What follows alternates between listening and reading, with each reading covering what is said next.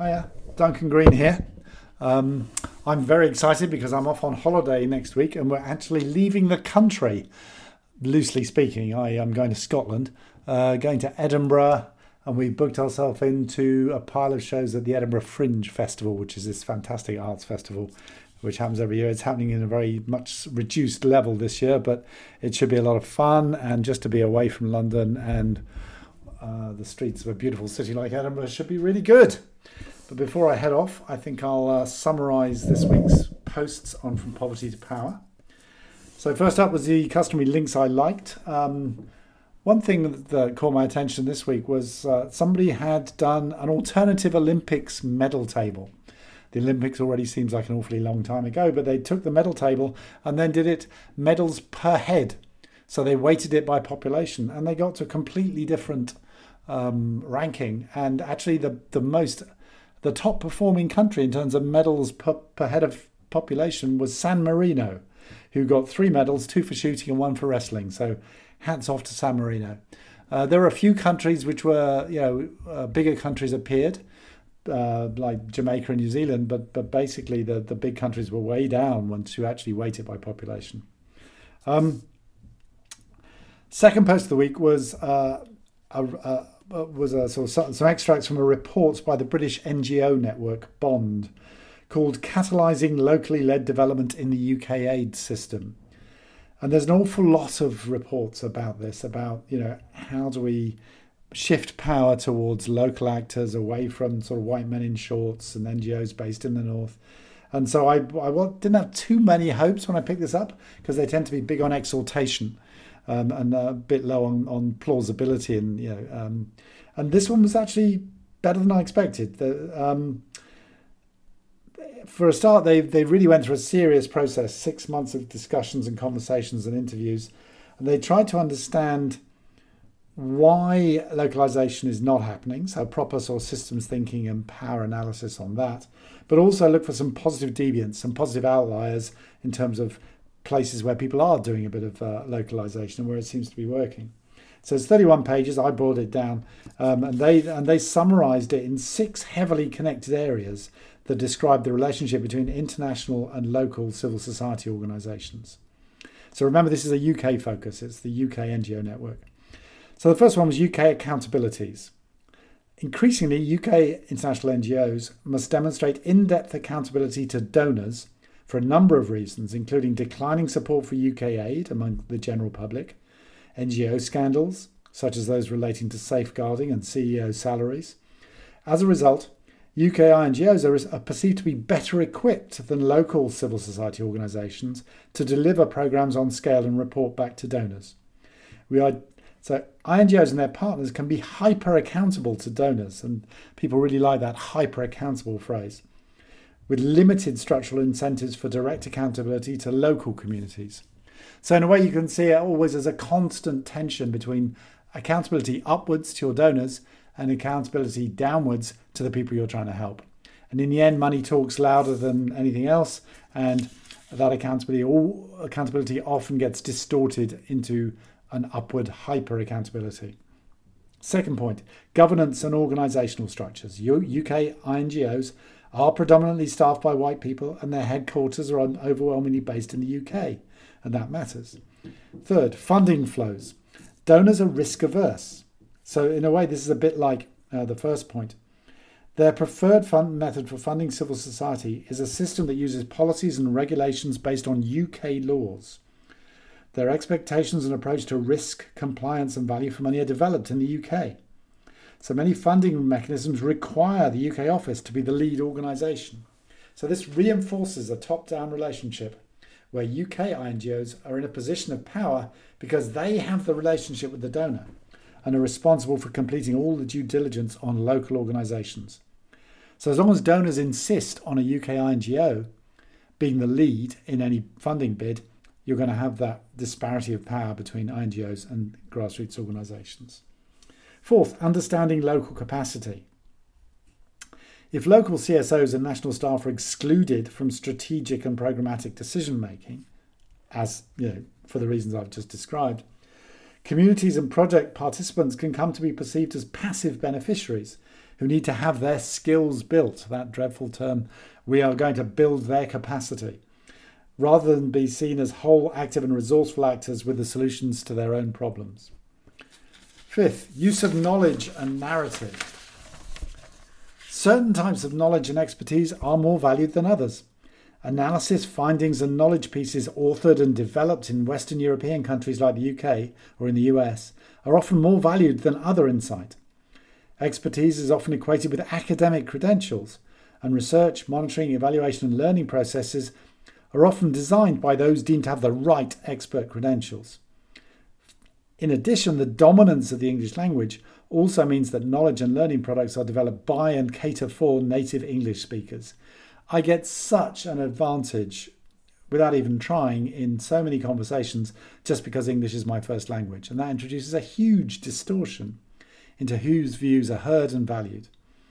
Final point political and regulatory pressures on CSOs, and this is more of a, a, question of what's going on outside the UK. Increased political restrictions and regulations for CSOs can often mean that accessing funds from overseas is challenging. Lots of governments are trying to stop that happening. You have to declare if you get any money from foreign uh, funders, and they're trying to dissuade it, uh, trying to stop it happening. So some governments that are hostile to CSOs impose restrictions on them, suppressing networks and political activity. So I thought that was quite a good, balanced, intelligent understanding of the problems and of some of the good things that are happening. Third post of the week. This week is yeah the news has all been about Afghanistan, the fall of Kabul, and the uh, Taliban seizing power in Afghanistan. And I started to get really, yeah, by Monday, I was already getting fed up with the way that all the coverage seemed to be about this as a foreign policy problem for the US or the UK or the EU or whoever. And I just wasn't getting enough actual understanding of what was going on in Afghanistan. You know, to, um, and so I tweeted, I just said, you know, what to read. I'm interested in power analysis, stakeholder mapping of domestic players, which Afghan groups support or oppose the Taliban, and informed speculation about what comes next. I had to say, Wikipedia is not a bad place to start for this. I'm a big fan of Wikipedia. So I won't go through them all because, yeah, I got a lot of replies to the tweet, and then I got a lot of additional uh, suggestions in comments, and they're still coming in um, and some really good curated threads on Twitter of Afghan authors writing about this. And um, so, just you know, uh, I'll, I'll, just give you a flavour. Um, so the one piece I particularly liked was by Antonio Giustozzi, who's the author of the 2018 book *The Taliban at War*. And I'll just read you a little bit from his piece. I think it was in the Guardian.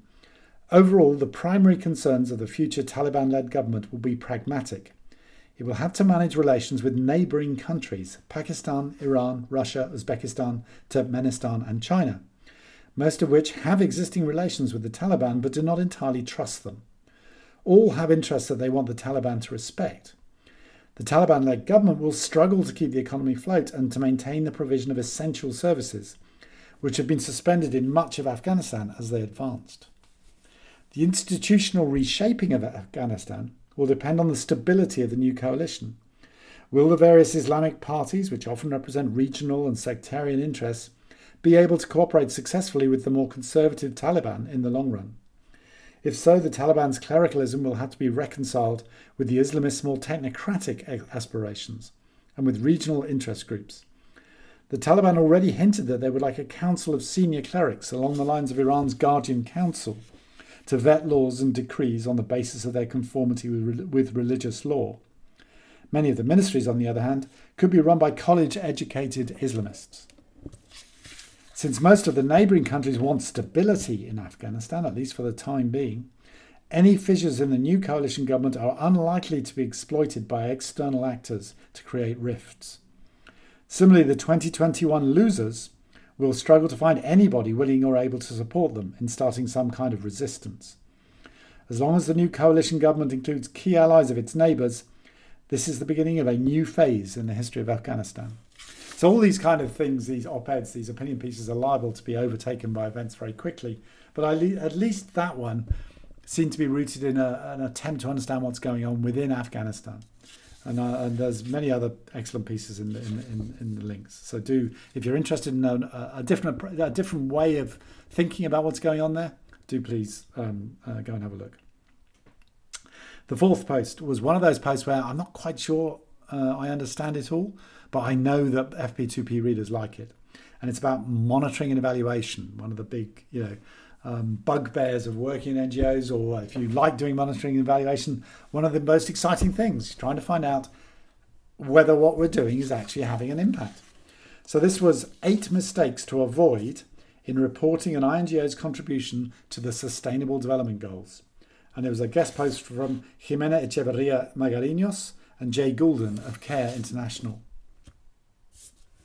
So, you know, I'm I'm a skeptic. I, I don't understand M&E and I'm a skeptic on the SDGs, but I just thought this was quite a good piece and I know people are interested in this stuff, so I put it up there.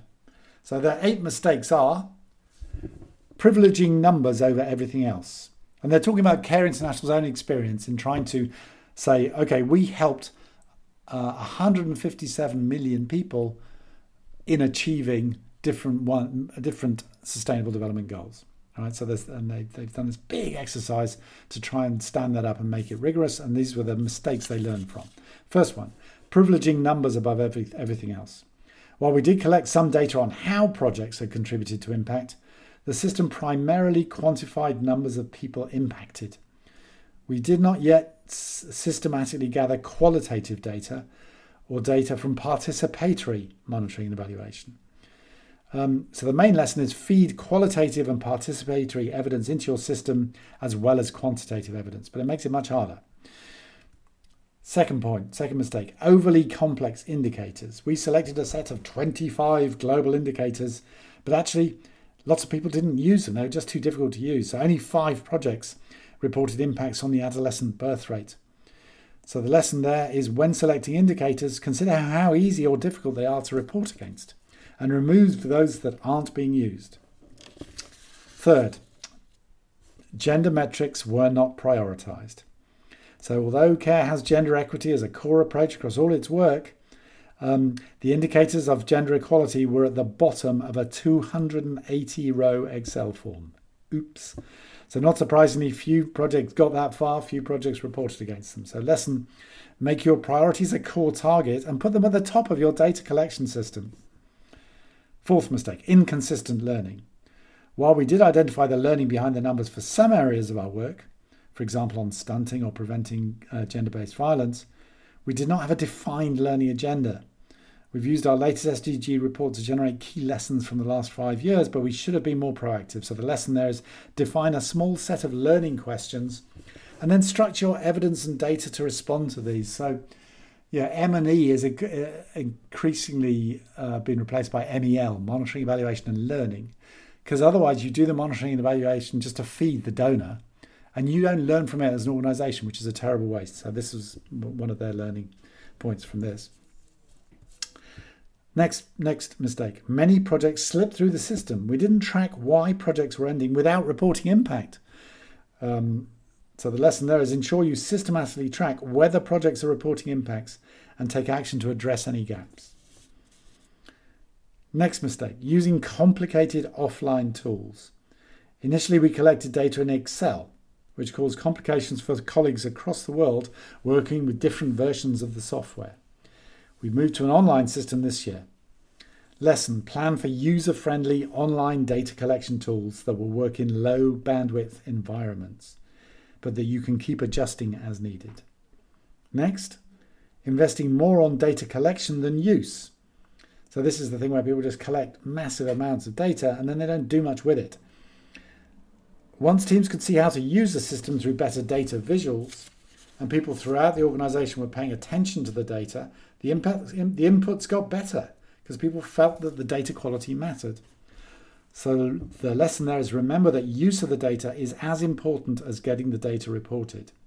Think of the different personas of users and plan to get the system to give them what they need. Final mistake there was no unique identifier for projects. This one's a bit geeky, you're telling me, but until this last year, we didn't set up a unique code that identifies projects in our global impact systems. So, lesson is do that from the start. It will save a lot of time in the long run, um, believe me, or believe them. And that was it. People came on comments and said, Thank you for that. That's exactly the sort of challenges we're facing. Thank you for being so honest. there's always this tendency that NGOs don't want to share their mistakes, they only want to share their triumphs, and that reduces the amount of value to other people. So well done, Care International, well done, Jimena and Jay, for doing that, and people were very appreciative. Final post of the week was an extra post. I don't normally post uh, on Fridays, but this one was a fantastic Twitter thread from uh, Justin Podur. How to Write About Afghanistan, a style guide for Western journalists. And this has now become a bit of a meme, and it, all, it was all kicked off by uh, Binyavanga Wainaina in 2005 in Granta, who wrote a piece about a satirical piece about how to write about Africa. Justin and yeah, Justin references another one on how to write about Haiti, and this is how to write about Afghanistan, and I just thought it was great. So I'll just give you a, a couple of paragraphs, but I'll you know do please read the the, the original because it's it's really good. So, first, the opening. All good articles about Afghanistan start with a few lines from a poem by British imperialist poet Rudyard Kipling. You know the one. The women come out to cut up what remains, blow out your brains, blah, blah, blah. Next, maintain a solid grasp of British imperialist images and phrases. Don't update them in light of new events. Everything that happens in Afghanistan is a game, a great game to be specific. That's what the delusional British called their destruction of the country. Follow them and so on. And he's got, you know, he's got screen grabs of articles doing all these things and using all the memes and the, you know, the cliches about Afghanistan, that game where they, you know, um, are on horseback playing with a, a calf's head that Rambo used. Um, the famous picture of the woman, of the girl with green eyes in the refugee camp in, in National Geographic. You know, reference all those things, and it's just a, a fantastic takedown of lazy journalistic cliches when writing about uh, Afghanistan. So I shall end on that note. Have a great weekend. And I won't be here next week, but I'll talk to you the week after, hopefully. Bye.